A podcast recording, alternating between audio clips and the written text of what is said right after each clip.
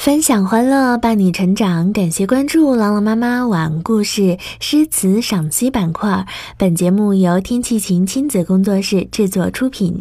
今天我们继续来欣赏一首诗歌，来自于南宋诗人曾几所著的《三衢道中》。《三衢道中》南宋曾几。梅子黄时日日晴，小溪泛尽。却山行，绿阴不减来时路。添得黄鹂四五声。这首诗书写了诗人行于三衢道中的见闻，再现了诗人游赏三衢山时的愉悦情景，流露出诗人对自然山水、对平淡生活的热爱。我们来欣赏一下这首诗，来看它的题目《三衢道中》。它是指在去三衢的道路上，三衢呢，也就是三衢山，在今天的浙江省衢州的境内。作者在去三衢山的道路上写的这首诗歌。诗的第一句“梅子黄时日日晴”，梅子呢就是梅树的果实，梅子没有成熟的时候是青色，成熟的时候呢一般是黄色，成熟期一般在农历的四月。梅子黄时日日晴，指的是黄梅梅子黄透了的时候，天天都是晴和的好天气。小溪泛尽却山行，小溪泛尽呢是指乘着小船走到小溪的尽头，泛呢就是指乘船，尽呢就是尽头。却山行是指回去时走的山路。却呢，在这里有转折的意思，是指由水路改为山路，乘小舟沿着小溪走到尽头，再改为走山路，这就是小溪泛尽却山行。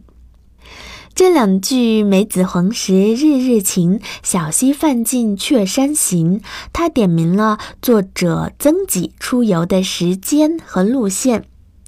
黄梅季节呢，本应是雨季，却天天晴朗，增添了人们的游兴。游览者的乐趣没有明说，却乐在其中。后面两句“绿阴不减来时路，添得黄鹂四五声”，绿阴呢就是指树荫，不减呢是没有减少。山路上绿树成荫，与来的时候一样的浓密。添得黄鹂四五声，森林丛中传来几声黄鹂的欢鸣声，比来的时候更增添了一些情趣。后面这两句，诗人用来时路巧妙地将笔墨悄然过渡到描写归程上来。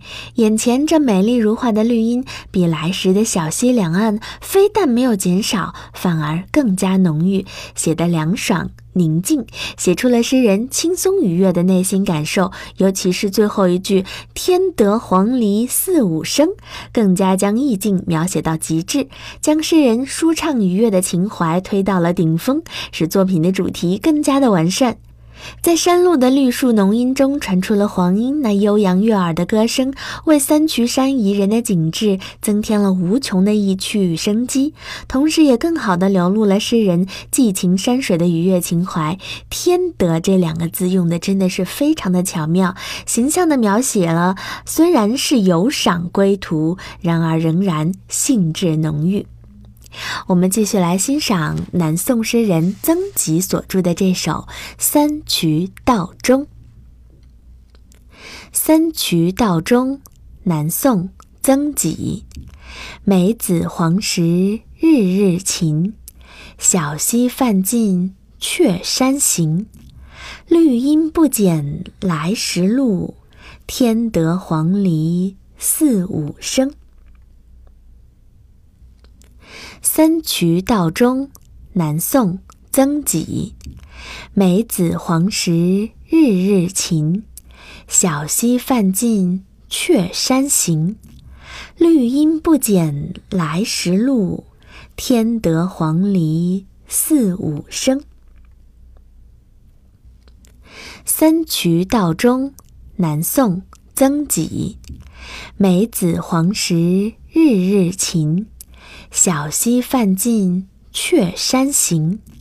绿阴不减来时路，添得黄鹂四五声。好了，亲爱的小朋友们，感谢关注朗朗妈妈晚安故事诗词赏析板块，感谢大家的收听，下期节目我们再见。